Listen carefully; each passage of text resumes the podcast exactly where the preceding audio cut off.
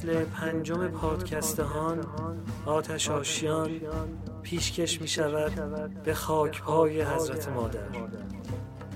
به احترام مادر. به یاد مادر و تقدیم می شود به آن حقیقت لیله قدر که پروانسان در آتش سوخت تا قبسی باشد محمدیان و یاوران علی را. تا از نور نازنین او در شبهای تار صحرای سینای نفس و ناسود روشنا و گرما بگیرند. و اقتدا کنان به نور او رهس پار وادی ایمن شوند.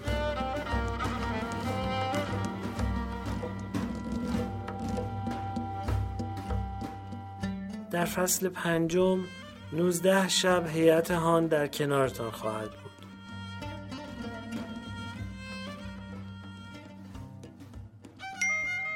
29 جمادی و ثانی سالگشت درگذشت عموی بزرگوار امام عصر علیه السلام جناب سید محمده و به شرافت اون عالی قدر واپسین شب فصل پنجم هان.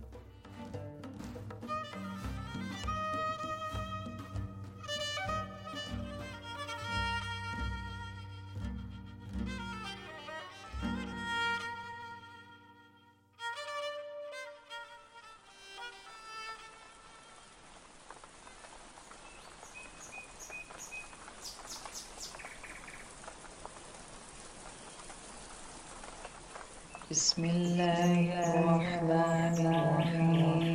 إنا أعطيناك الكوثر إنا أعطيناك الكوثر فصل لربك وانحر. إنا شانك هو الأبتر.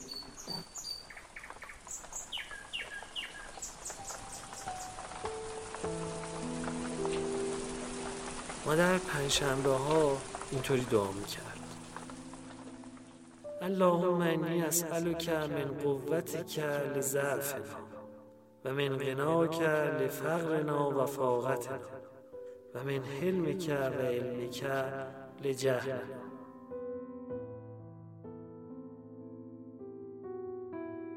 گیاهی که ضعیف باشه بعد کنارش چوب محکم گذاشت تا گیاه با کمک اون چوب بالا بره و رشد کنه.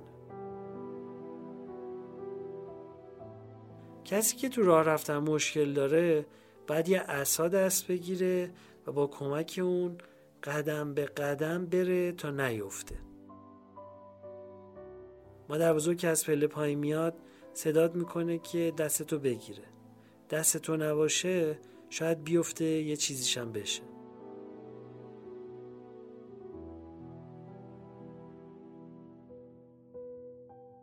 مادر به عصاها و کمک کارهای مهم زندگی اشاره می‌کنه و میگه ضعیفیم تو دست ما رو بگیر. فقیریم تو غنیمون کن. نمی‌دونیم تو علممون رو زیاد کن. مثل همون مادر بزرگ که سر پله ها توش صدا می‌زنه ما هم قدم به قدم تو زندگی باید خدا رو صدا بزنیم بیاد کمکمون.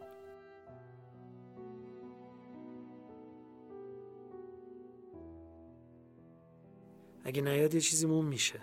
یه بلایی سرمون میاد. پامون در ادامه راه لنگ میشه. باید صداش کنیم تا اون نیروی عجیب و قوت دهندش رو به ما برسونه. ما هر کاری رو می‌تونیم با توکل به اون انجام بدیم. چکیده این بند از دعا همون توکل کردن. یعنی دست به اسای خدا راه رفتن. با اکسیژن خدا نفس کشیدن. به مدد نگاه او زنده بودن.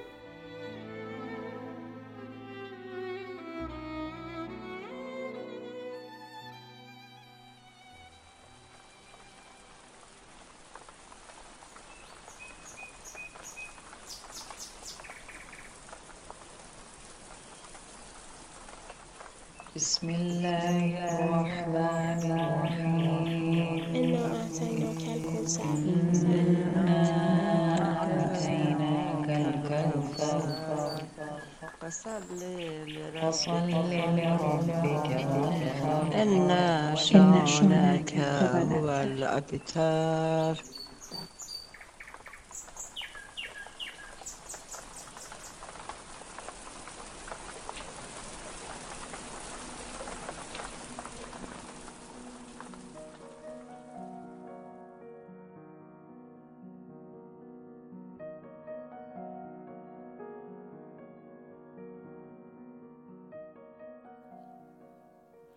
امام هادی جزو امام هایی هستند که مدت زیادی هدایت شیعیان رو به عهده داشتن. ایشون از سن هشت سالگی حدود سی و چهار سال یعنی امام شیعیان اصناعشری بودن و سلطنت 6 تا خلیفه عباسی رو تجربه کردن. تو اون دوره حکومت عباسیان با چالش های آغاز عصر انحطاط خودش مواجه بوده و خلفا به سرعت تغییر می‌کردن. بعد از مرگ معمون عصر طلایی عباسیان به تدریج پایان پیدا می‌کنه و سیطره تدریجی ترکان بر دربار خلیفه آغاز میشه.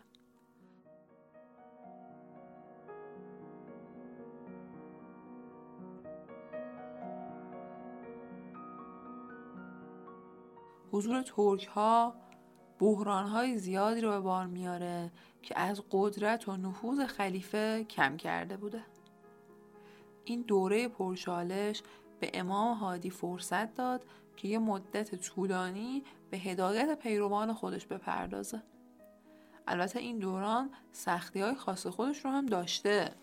متوکل عباسی که امام هادی 14 سال از دوران امامت خودش رو با خلافت متوکل سپری کردن سیاست اعتزالی مزمون و معتصم عباسی رو پایان داده بوده و به سمت اشعریگری و اهل حدیث متمایل شده.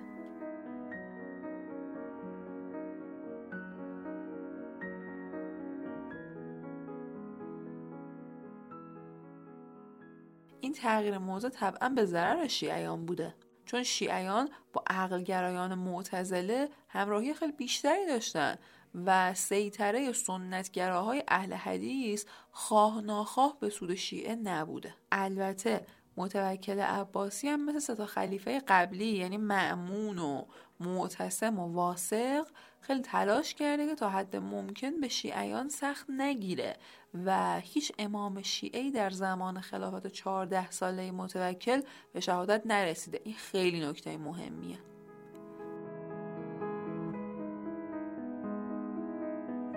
هرچند اون تلاش می‌کنه که با آوردن امام هادی به سامرا نظارت بیشتری به رهبری شیعیان داشته باشه ولی نزاع اون با ترک ها و تلاش اون برای ایجاد موازنه بین جریان های فکری اهل سنت باعث میشه که شیعیان با آسایش بیشتری به سازماندهی خودشون بپردازن.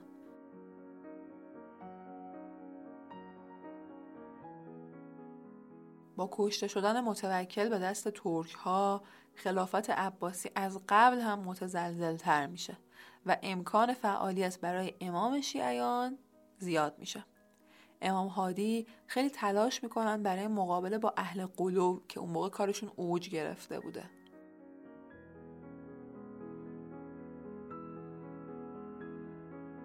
و ضمن نامنگاری های خیلی زیاد به شیعیان همیشه خواهان مرزبندی اونها با قالیان می شده و حتی دستور قتل چند نفر از قلوب کنندگان رو هم صادر کرده.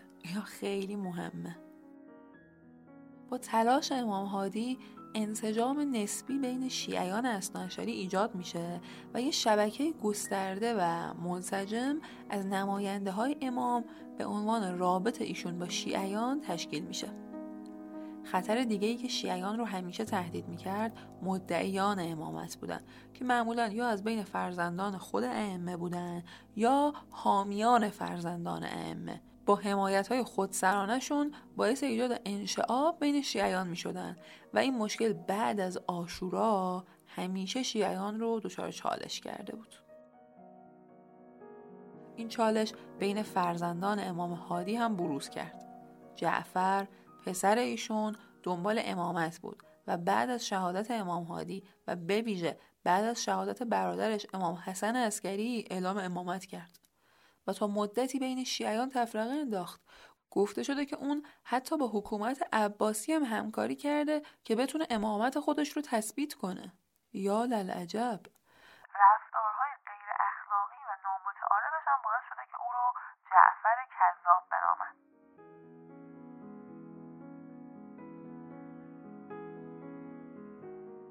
اما امام هادی علیه السلام یه پسر دیگه هم داشتن به نام محمد. اون با اینکه محبوبیت خیلی زیادی بین شیعیان داشته ولی برخلاف برادرش جعفر هرگز مدعی امامت نشده. و امام هادی هم حتی قبل از درگذشت محمد شیعیان رو به سمت پسر دیگهش حسن عسکری هدایت می‌کرده. با این حال محبوبیت و خوشنامی محمد سبب شده بود که بعضی از شیعیان اون رو جانشین امام هادی بدونن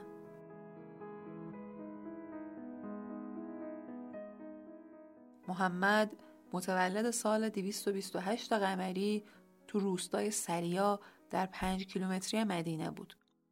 این روستا رو امام کاظم خودشون بنا کردن و بعد از ایشون محل اقامت امامان شیعه بوده. بعد از مهاجرت اجباری امام هادی به سامرا محمد هم در بیست و چند سالگی آزم سامرا میشه که نزد پدرش زندگی کنه.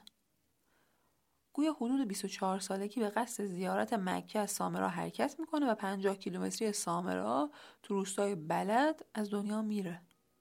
بعید نیست که به خاطر محبوبیت فراوونش و اینکه بعضی از شیعیان او رو جانشین پدر می‌دونستن از سوی عوامل حکومت مسموم شده باشه ولی به هر حال دلیل درگذشت ناگهانی او خیلی معلوم نیست.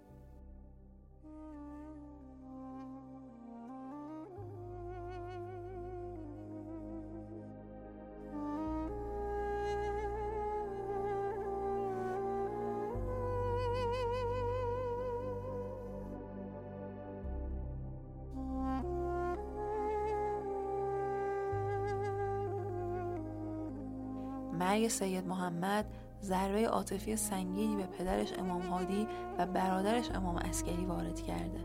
امام هادی اون روزا 39 ساله بودن. در منابع اولیه شیعه مثل کافی اومده که امام هادی مجلس سوگواری برای پسر جوانش برپا کرده و یکی از راویان گزارش داده که وقتی وارد خانه امام شده در حیات خونه هم فرش انداخته بودند و نزدیک 150 نفر از بزرگان قریش و بنی هاشم برای تسلیت اومده بودند.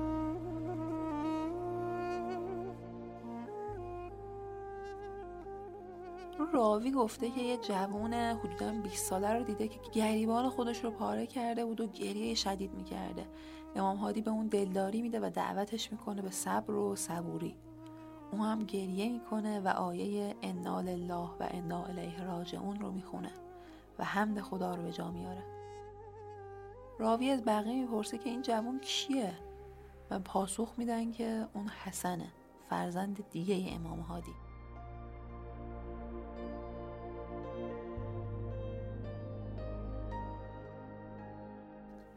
اون میگه همونجا با اشاره هایی که امام هادی داشت فهمیدیم این جوان قرار جانشین پدرش بشه. شیخ مفید هم گزارش کرده که امام هادی تو همین مجلس عزا به پسرش امام عسکری دلداری داده و او رو جانشین خودش معرفی کرده. از میزان غم شدید امام هادی و امام عسکری و دیگر شیعیان در سوگ محمد میشه محبوبیت و خوشنامی او رو حدس زد. اما بیشترین شهرت سید محمد به قرون اخیر مربوط میشه. قبر او ابتدا از طرف آل بویه در قرن چهارم آباد میشه اما تا زمان صفویان چندان با شکوه نبوده.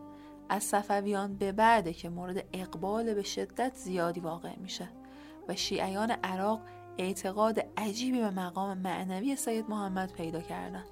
این شهرت در ایران هم در سالهای اخیر به واسطه افزایش سفر ایرانی ها به عراق بیشتر شده.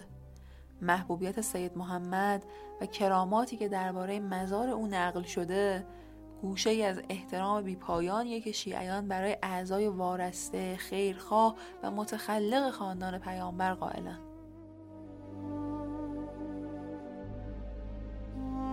صرف ارتباط خونی و نژادی با پیامبر موجب چنین احتراماتی نیست که اگه بود همه پیامبرزاده ها و امامزاده ها رو شامل می شد.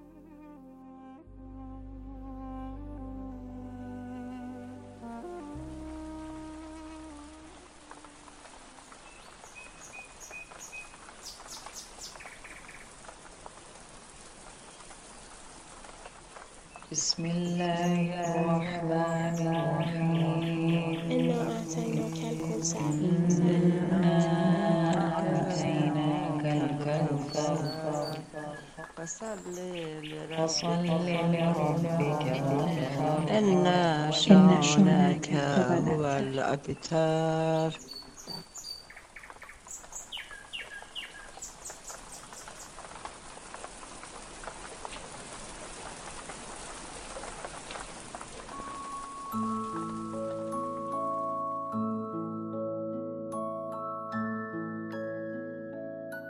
سلام عزیزای دلم. سلام دخترای قشنگم. سلام پسرای دست گلم. حالتون چطوره؟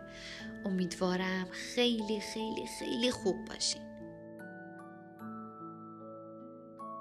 خب بچه ها ابوبکر جانشین رسول خدا شده بود. خاطره قدیر خم فراموش شده بود. اون روز که رسول خدا علی رو انتخاب کرده بود آخه بعد مرگ رسول خدا چی شد که ابوبکر شد جانشین؟ الان براتون میگم. وقتی رسول خدا از دنیا رفت علی و بعضی از یارا جمع شدن تا اونو غسل بدن و کفن کنن. تو همین موقع عده دیگه از یارای رسول خدا توی جایی به اسم سقیفه بنی ساعده جمع شدن و ابوبکر رو برای جانشینی انتخاب کردن. مردم با ابوبکر دست دوستی و پیمان دادن. همه به جز فاطمه و علی و تعداد کمی از یارای رسول خدا. علی و فاطمه خیلی ناراحت بودن. چقدر زود مردم حرفای رسول خدا رو یادشون رفته بود. حتی عمر که خودش تو قدیر خم اونقدر صمیمی به علی امامت و تبریک گفته بود عمر یار ابوبکر بود. اون به ابوبکر گفت باید از یاران و خانواده رسول خدا بیعت بگیری. باید با اونا دست دوستی بدی. باید اونا رو به زورم که شده به سقیفه بیاری و از اونها پیمان بگیری. رضایت بگیری. ابوبکر با کمک عمر خلیفه شده بود. برای همینم حرفای اونو قبول می‌کرد. بعد از اون روز هر روز و هر لحظه به خونه های یارای رسول خدا حمله می‌شد. اونا مجبور شدن با ابوبکر بیعت کنن. دست دوستی بدن. اما همشون شرمنده و پشیمون و ناراحت بودن.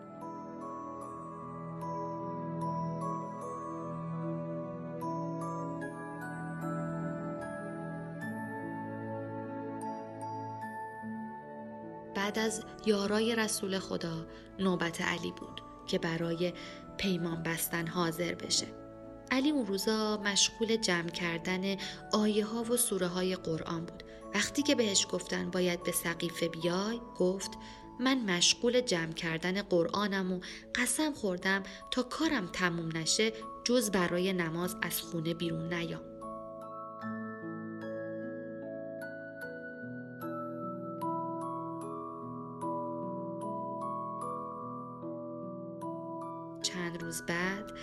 چند تا مرد بدجنس و پرزور و بیرحم به همراه عمر به خونه فاطمه رسیدن. عمر پشت در فریاد زد علی بیرون بیا با خلیفه بیعت کن پیمان ببند وگرنه خونه تو آتیش می‌زنم فاطمه شنید. دلش شکست. از پشت در گفت ای عمر مگه از خدا نمی ترسی؟ مردا به خونه ریختن فاطمه با فریاد پدرش رو صدا می زد. علی رو به زور بردن و گفتن با خلیفه پیمان ببند. علی نگاهش به سمت قبر رسول خدا بود. وقتی عباس عموی رسول خدا ماجرا رو شنید خودش رو به مسجد رسوند.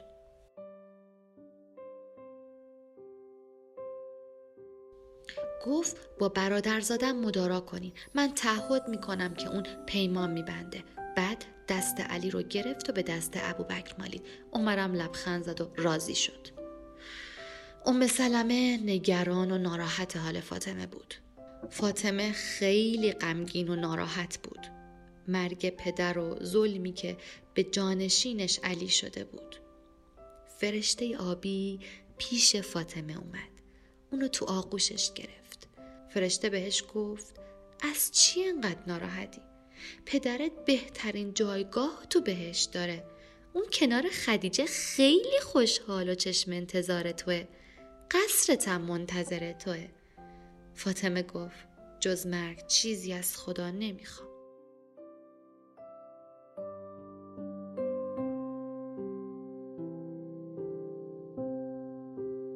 فاطمه کنار قبر پدر رفت. این روزا فقط وقتی با پدرش حرف می‌زد آروم می‌شد. یه روز فاطمه ناراحت و عصبانی به خونه ابو بکر رفت و گفت شنیدم ملک فدک رو از من گرفتی. مگه یادت رفته که این ملک رو پدرم به من داده؟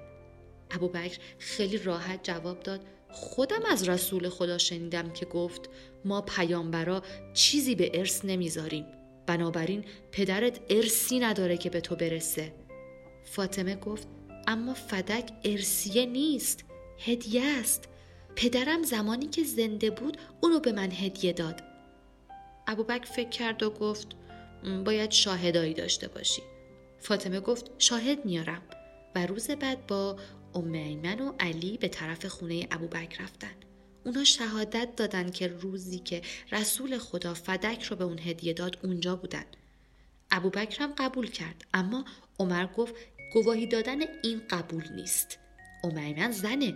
علی هم شوهر فاطمه است. معلومه به نفع اون شهادت میده. و رو به فاطمه کرد و گفت باید غیر از اینا شاهد بیاری. فاطمه دلش شکست. به طرف مسجد رفت. اولش به گریه افتاد. بقیه هم از گریه فاطمه به گریه افتادن. بعد آروم شد.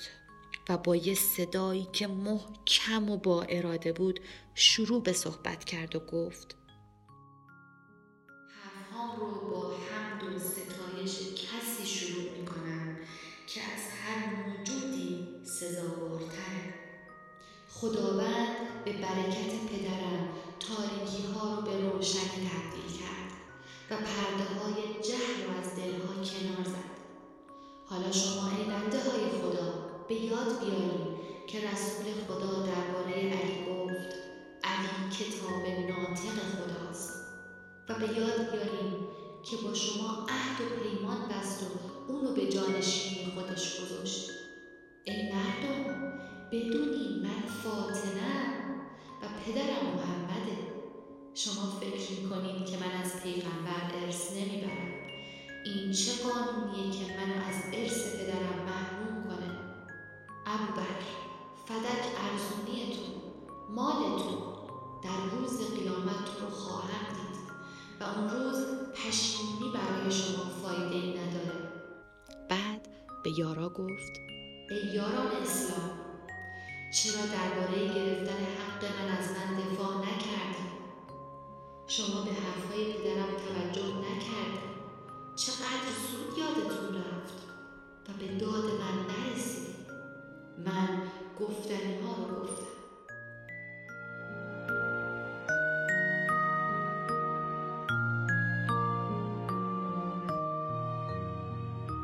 فاطمه به طرف قبر پدر رفت.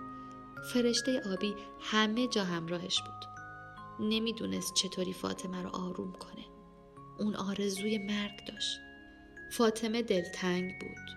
بیمار بود ضعیف. خوشحال نبود. اسما تنهاش نمیذاشت و ازش پرستاری می‌کرد. ابوبکر و عمر چند باری خواسته بودند تا به عیادت فاطمه بیان ولی اون قبول نکرده بود تا اینکه از علی خواستن. و وقتی علی به فاطمه گفت فاطمه جواب داد اینجا خونه توه و من مطیع توام. عمر و ابوبکر چند بار سلام کردند ولی فاطمه جوابشون رو نداد. ابوبکر گفت ای دختر رسول خدا ما اومدیم رضایت تو رو جلب کنیم. از ما راضی باش. فاطمه گفت من با شما حرف نمی‌زنم تا جواب سوالم رو بدین. مگه از رسول خدا نشنیدین که فاطمه پاره تن منه؟ هر کس اونو اذیت کنه منو اذیت کرده. و هر کس منو آزار بده خدا رو آزار داده. ابوبکر و عمر گفتن بله شنیدیم.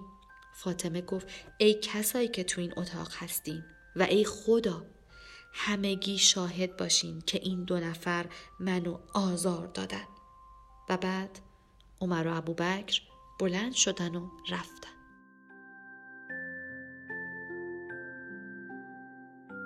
ماهی طلایی تو قلب فرشته آبی نشسته بود. کنج دلش. و یهو احساس کرد یه چیزی تو قلب فرشته شکست. فرشته گفت غمگینم ماهی جان. نمی‌دونم.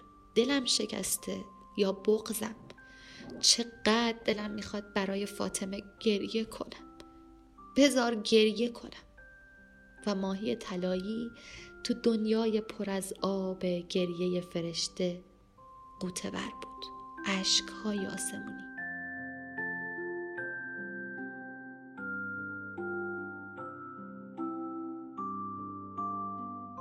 غمگین ترین یار رسول خدا بود. بعد از مرگ رسول خدا گفته بود دیگه هیچ وقت از اون نمیگم و سر حرفشم وایستاده بود. فاطمه دلش واسه صدای بلال تنگ شده بود. به اسما گفت که دوست داره دوباره صدای اذان بلال رو بشنوه. بلال قبول کرد. تو حیات ایستاد و با یه غم سنگینی شروع به از اون گفتن کرد. فاطمه بین خواب و بیداری. تو بین ضعف و بیماری صدای بلال رو شنید و بیهوش شد. بلال صدای اذان رو قطع کرد. فاطمه به هوش اومد و گفت ادامه بده. همینجوری گریه می‌کرد.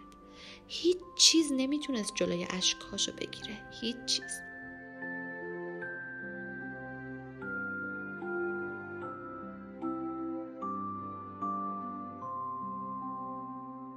حسن و حسین و زینب و ام کلسوم می‌رفتن و میومدن و به مادرشون که تو رخت خواب بود نگاه می‌کردن.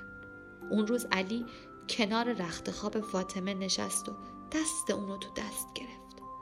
فاطمه گفت از آسمون به هم خبر رسیده که زمان مرگم رسیده و من راهی سفرم. علی به گریه افتاد. فاطمه گفت اما قبل از رفتنم چند سفارش دارم. علی گفت هرچی بگی انجام میدم فاطمه گفت وصیت می‌کنم. هیچ کس از اونایی که به من ظلم کردن و حقم رو گرفتن نزدیک جنازه من نباشن. چون اونا دشمنای خدان و دشمن رسول خدا. برای همین منو شبونه وقتی همه خوابن دفن کن. به اسما گفت آب بیاره تا وضو بگیره. فرشته آبی داشت نگاش می‌کرد. فاطمه هم اونو دید. اولین بار بود. فاطمه دیگه زمینی نبود. فرشته رو با اون چهار بال آبیش و اون ماهی طلایی که توی وجودش هی بالا و پایین می‌رفت رو دید.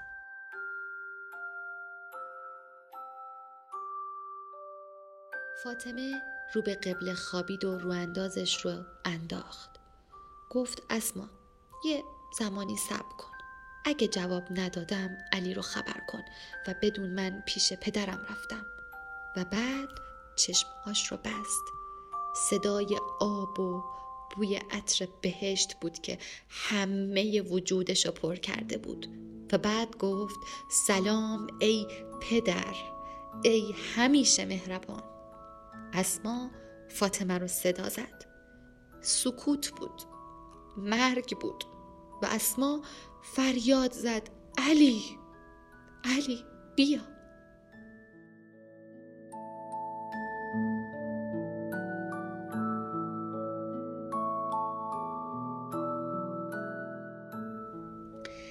هزار هزار انار سرخ بهشتی هزار هزار بهشت هزار هزار گل. خنده مهربونی درخت جوی شیر و اصل فاطمه تو بهشت بود. دیگه از درد و رنج و سختی های دنیا خبری نبود. دونه های انار بود که رو سر فاطمه میریخت. فرشته می‌گفت خوش اومدی فاطمه خوش اومدی. فاطمه رو به قصر هزار دروازه بردن. تو اونجا رسول خدا و خدیجه دست تو دست هم نشسته بودن و فاطمه رو نگاه می‌کردن. وقت هر سه تو آغوش هم رفتن. ماهی طلایی به فرشته گفت فاطمه رو به قصرش ببریم. اما فاطمه با دیدن پدر و مادر هیچ قصری رو نمی‌خواست. درخت توبا گفت بالاخره فاطمه اومد. خب دوستای من بعد از این همه سال فهمیدین چرا فاطمه بانوی دو عالمه؟ فرشته گفت من فهمیدم. فاطمه کسیه که آرزوی هیچی نداره. حتی انقدر که بهشت آرزوی اونو داره اون آرزوی بهشت رو نداره. درخت توبا گفت همینه. فاطمه مشتاق چیزی نیست. تعریف فاطمه همینه. همون موقع خداوند با فاطمه حرف زد و گفت ای فاطمه اگر خواسته ای داری بگو تا برآورده کنم. فاطمه هم خندون و راضی جواب داد من تو رو می‌خوام و تنها درخواستم در حضور تو بودنه. درخت توبا گفت فاطمه از بهشت به زمین رفت. فاطمه اهل بهشت بود. هزاران سال میلیون ها سال فاطمه ساکن بهشت بود. فاطمه از دنیا چیزی نمی‌خواست چون خواستش تو بهشت بود. فرشته گفت فاطمه چه عمر کوتاهی تو زمین داشت. پر از تلخی و حادثه و گریه. درخت توبا گفت بله عمر فاطمه کوتاه بود هجده سال. اما قصه کوتاه اون تا دنیا وجود داره سر زبون هاست.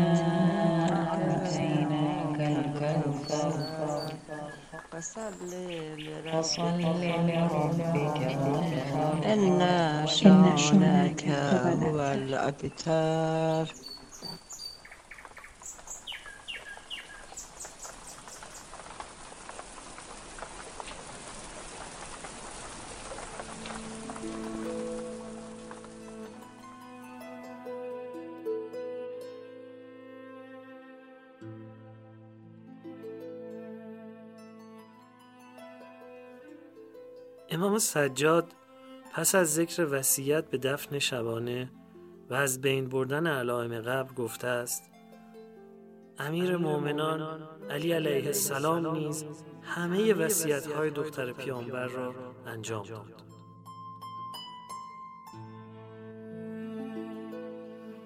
این وصیت دختر پیامبر و ممانعت از حضور دیگران و دفن شبانه سندی روشن بر مظلومیت آن حضرت و مبارزه با سیاست حاکمان وقت بوده است. در پایان یکی از دو وصیت مکتوب آن حضرت آمده است. وقرا علا ولدی السلام الی یوم القیامه به همه فرزندانم تا روز قیامت سلام برسان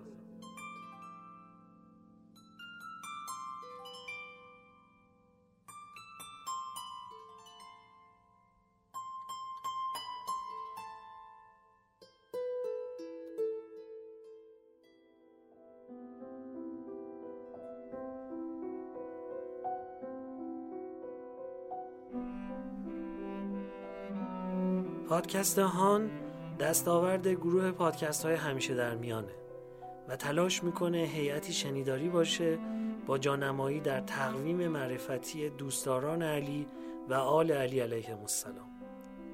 شرکت دادگستر اصر نوین های وب هم صاحب امتیاز این کار هست و ممنونیم که به گروه پادکست های همیشه در میان اعتماد کردن و با همراهی خودشون باعث شدن بتونیم تا اینجا پنج فصل در کنارتون باشیم.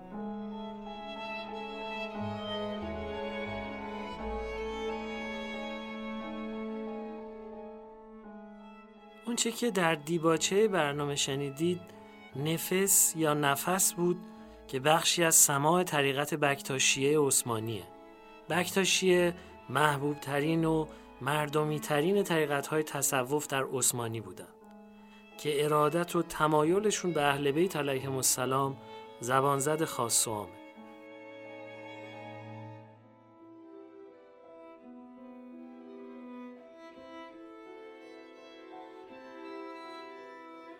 به خواست برخی دوستان در این فصل همه شبهایی که برنامه داریم رو ابتدا به آگاهیتون رسوندم که پیش پیش بدونین چه شبهایی کنارتون خواهیم بود.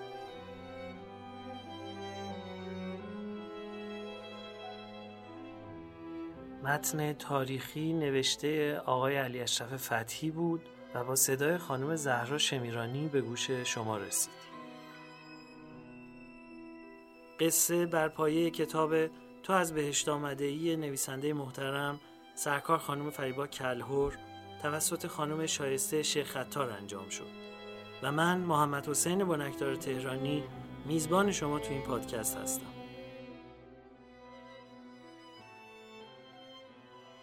ازتون دعوت می‌کنم با دیگر کارهای گروه پادکست های همیشه در میان هم همراه بشید. شما می‌تونید کارهای ما رو در پادگیرهای گوناگون از جمله Castbox، Apple Podcast و Google Podcast، Anchor و Spotify بشنوید و اخبارش رو از راه صفحه هامون در اینستاگرام و تلگرام و روبیکا دنبال کنید. گجستگان، فلسطین، سپس اسرائیل ما توی این پادکست به ماجرای مناقشه میون فلسطینی ها و اسرائیلی ها می‌پردازیم و سالهای قبل از شروع مناقشه فلسطین آغاز می‌کنیم و با مرور تحولات مربوط به یهودیان و دولت عثمانی و وضعیت مهاجرت به کرانه غربی رود اردن تا قطعنامه تشکیل دولت اسرائیل در سازمان ملل در سال 1947 پیش می‌ریم.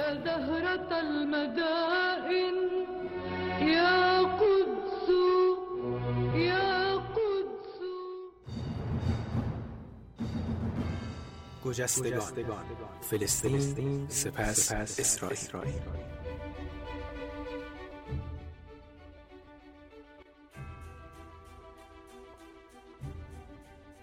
سلام به دوستان. من سیاوش فلاحپور.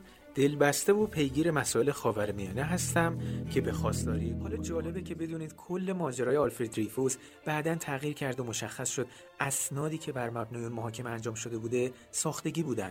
ولی خب پنج سال بعد از دادگاه این افشاگری تاثیر چندانی نداشت. پادکست زنان که رسانه هست برای زنان و بنا داره به جای اینکه درباره زنان حرف بزنه با اونها حرف بزنه. و همه گفتهاش از راه شنیدنه و تلاش می‌کنه به جامعه بگه مسئله زنان فقط مسئله زنان نیست مسئله همه ماست. زنها نیمی از جهانند و مسئله زنها مسئله همه جهانه زن بودن نباید ابزار باجگیری باشه نه باجخواهی در هیچ حوزه‌ای نه عاطفی نه سیاسی و نه اجتماعی و حقوقی و فقهی.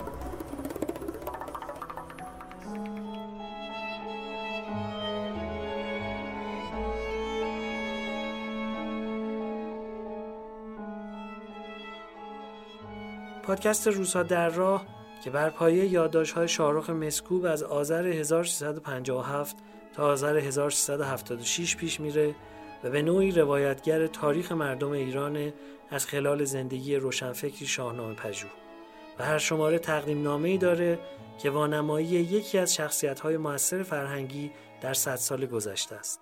روزها در راه یک هفته در میون منتشر میشه. هفتمین شماره پادپخش روزها در راه رو به یک عمر مجاهدت عاشقانه بانوی همیشه مهربان آموزگار فرشته خوی این دوران توران خانم میرهادی تقدیم می‌کنم که شاید بزرگترین دستاورد زندگیشون نه مدرسه فرهاد و نه فرهنگ نامه کودکان نوجوانان که این آموزه ستوگ بود که یه غم یا درد یا عشق بزرگ رو به یه کار بزرگ تبدیل کنیم. مادر همیشه به ما می‌گفت که غم بزرگ رو تبدیل کنید به کار این شماره رو به آفاق تفکر معنوی داریوش شایگان در اسلام ایرانی تقدیم می‌کنم که به همون گوش زد کرد غرب زدگی شرقی معابانه تاریکندیشی جدید شماره رو خاکسارانه به روح مهربان و مردم دوست استاد محمد جعفر محجوب پیشکش می‌کنم.